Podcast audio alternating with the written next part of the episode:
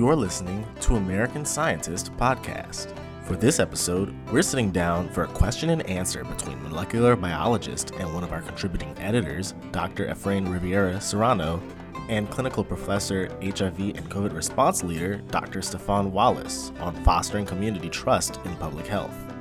We're asking Dr. Wallace, what drew him to public health, and what are the approaches being taken to engage marginalized communities?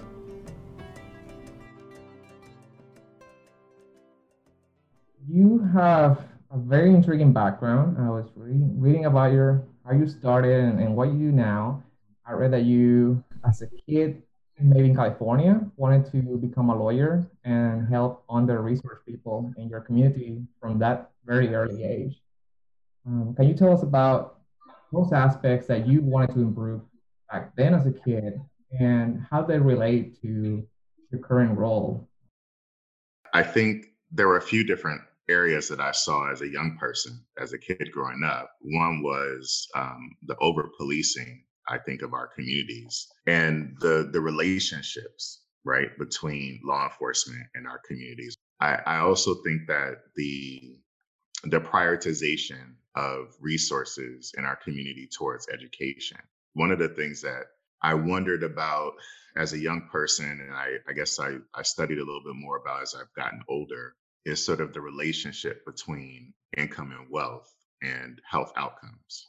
More specifically, how there is, as a part of that process, there's a couple of other things like home ownership, right?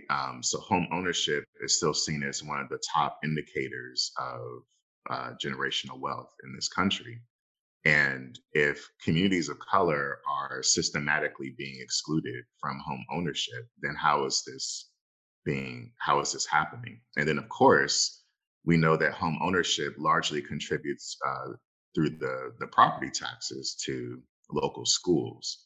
And so it's a cycle, right? If Black and brown communities are largely being excluded from home ownership, then where are the resources for the schools?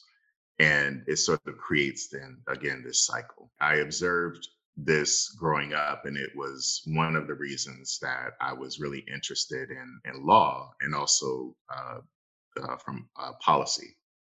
I believe, again, from what I was reading, that it went from that thought of becoming a lawyer from an early age to then moving to Atlanta and creating an organization to provide assistance to young Black men were HIV positive at that.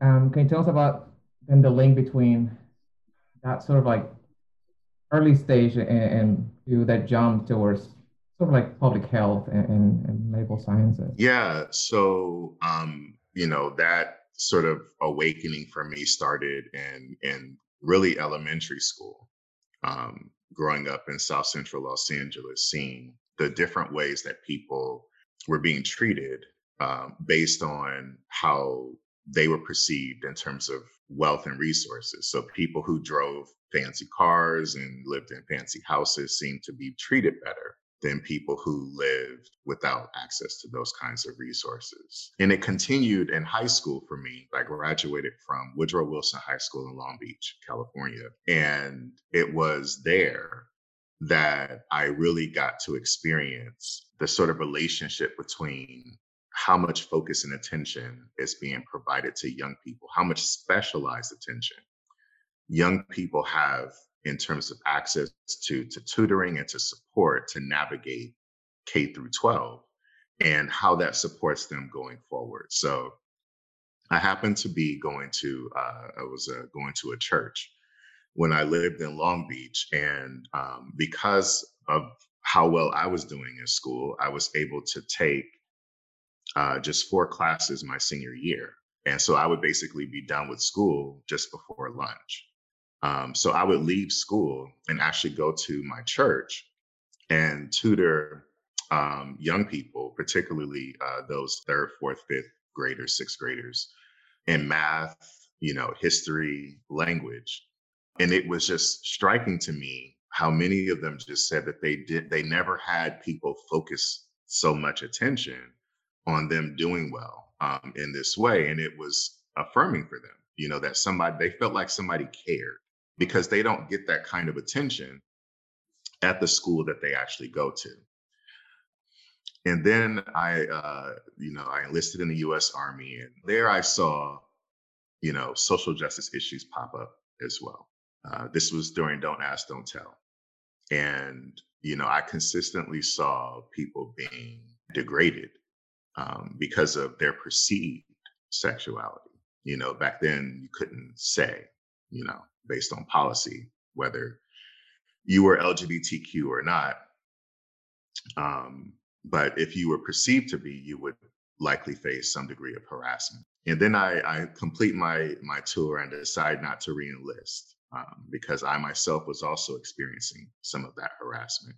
So I got out and, went and got my first undergraduate degree. And as part of that process, I was on campus and I saw Ku Klux Klan posters and all kinds of things being posted on campus. This was in Lancaster, California. I ended up moving to Atlanta with the initial goal of continuing my education at one of the HBCUs there. I ended up not going to one of the HBCUs there, but as a process of me sort of making that decision, I met quite a few community members in Atlanta, many of whom are Black gay men. And I found community, but I also found additional trauma.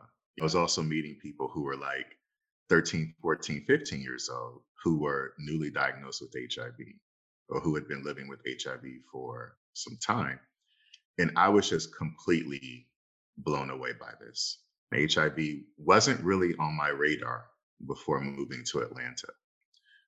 Being in the military back then, you were screened consistently. And if you had HIV, you were removed. But I knew enough about HIV and STIs that I understood that this was something that was not just about people's behavior, but it was about the circumstances and the environment. So I got sort of linked up to this group called Second Sunday of Atlanta, which was organized by older Black gay men. And, I felt a bit out of place, but still felt like community. I was the youngest person in the room. So I learned that there was a younger version of this, My Brother's Keeper. So I went to a couple of those discussion group sessions, and it was really just a social support group sort of a thing. And then I thought to myself and talked to a few other people, and I'm like, why don't we do something more with this? And that's how that discussion group sort of got turned into an organization. I served as a volunteer executive director, helping to bring in resources to support the organization programmatically. None of us took any pay or compensation from the process. The goal was to ensure that all the resources went back into the organization to support the work in the community. And it was a for us by us model that I believe has helped to inform some of the federal response to HIV and LGBT communities. So I was disappointed that the work did not continue. In order for you to be in leadership of the organization, you had to be 24 and under. So as I was approaching my 24th, I stepped down and new leadership took over, and they continued it for I think a couple of years, but I think it ended up dissolving.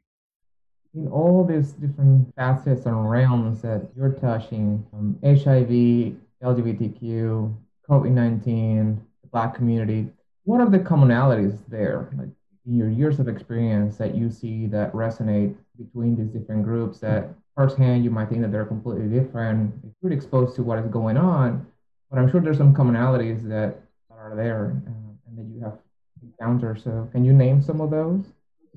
Yeah, absolutely. I think some of the commonalities within the groups are, I think, sheer will and resilience, that there is a desire to beat back this system of oppression, this system of racism that has plagued our society.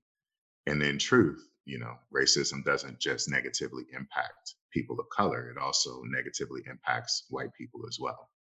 But I think another commonality is strength. through all of the historical and contemporary instances of abuse and neglect and miscarriages of justice, that people continue to wake up every day hoping and fighting for a better tomorrow. What are either some factors or concrete examples that have led to this distrust between, for example, the non-scientific community from a particular group? You know, I mentioned a moment ago about things that are unique and shared amongst or outside of the groups, and that is political will. That one of the things that has been absent. We're in 2020, 2021, you know, 400 plus 500 years after the transatlantic slave trade started. And we're just now saying that racism is a public health threat. I'm glad that we've gotten to this place. I think that we could have gotten here much sooner if political will was there. The factors that sort of beat back our communities are largely related to policy. Who is protected under Title IX, you know, and Title X, like who's protected under, you know, the current interpretation of sex discrimination. And, you know, underneath all of this, to me, there's still a very pervasive anti-Black sentiment in this country that needs to be addressed. And we can do all this work around racism and do all this work around communities and the way that we talk about racism. We can adopt all this PC language and put all these cultural responsiveness trainings into play. But if we don't address the root issue, anti-Black and anti-Indigenous racism, then we would have missed the mark. As part of your current role in, let's say, COVID-19 and the Black community, what approaches have worked in bridging the community? What are some naive mistakes that people will make that just simply do not work? What has worked really well in the COVID-19 space in engaging Black communities has been utilizing what we call trusted voices. You know, who are those individuals, those groups that have the trust of communities? Oftentimes in, you know, public health conversation or context, those persons might be healthcare providers. So how do we support these persons so that the information is getting out there, so the message is being conveyed? And it's being conveyed by people that other people would listen to. I think there's still very much a mystery around how science is conducted, you know, how clinical trials are conducted. I think that we all sort of collectively have a responsibility to demystify this, but it should really be across the board, because if it's not going to be COVID, it's going to be something else. And many of us who are old enough to remember what the HIV epidemic was like in the 80s and the misinformation campaigns that existed then, extinguisher. I also think that, you know, I think a misstep has been the assumption that people of color communities and Black communities in particular are monolithic, and that everyone who is a person of color thinks the same way about everything. and that, you know, Black people won't participate in clinical trials. They're hard to reach.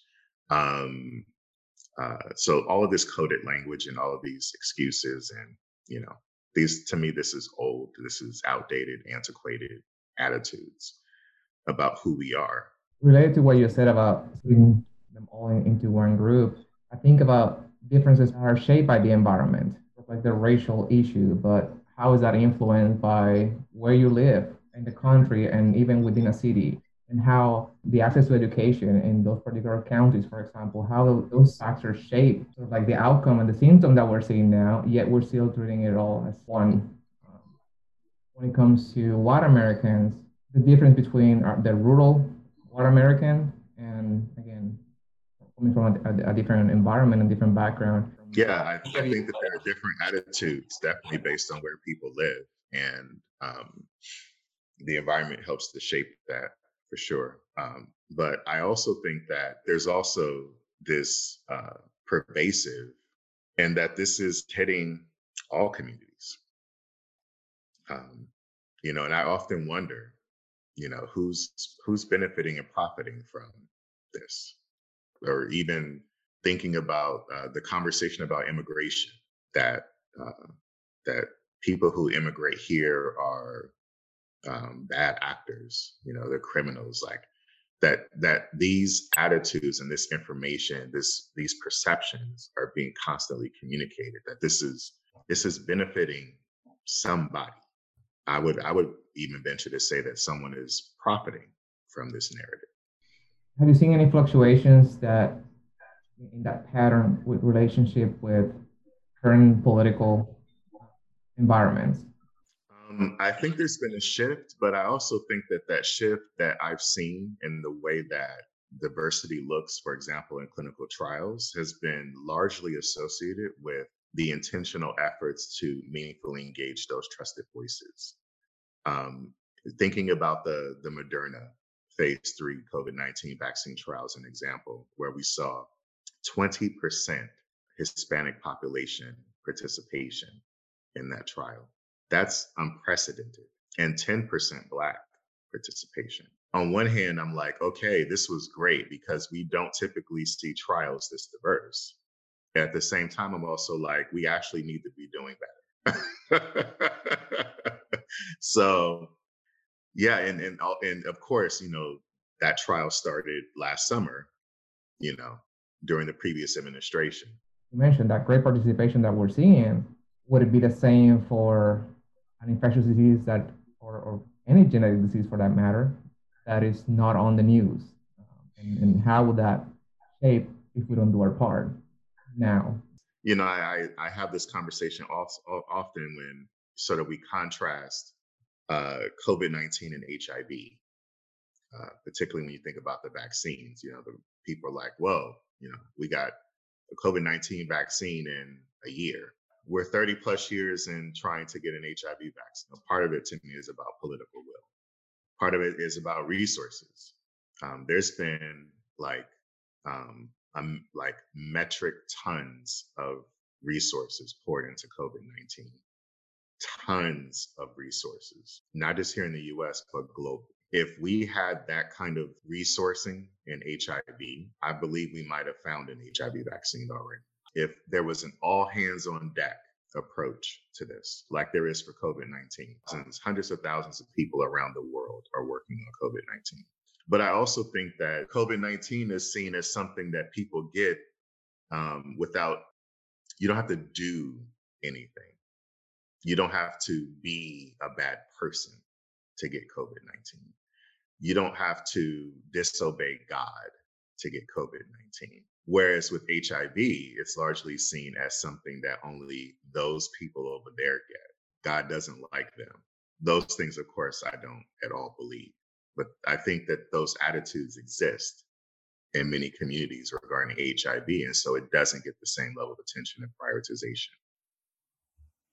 What things have you done personally, and I read some of them, things that anyone, any of us can do?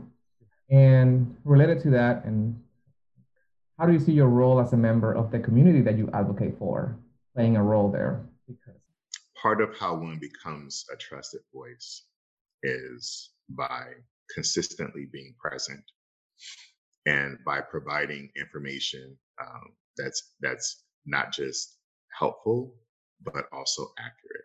To be really intentional about the conversations that I'm having, you know, to address misinformation anytime I encounter it. But also to acknowledge the skepticism that people may have about anything.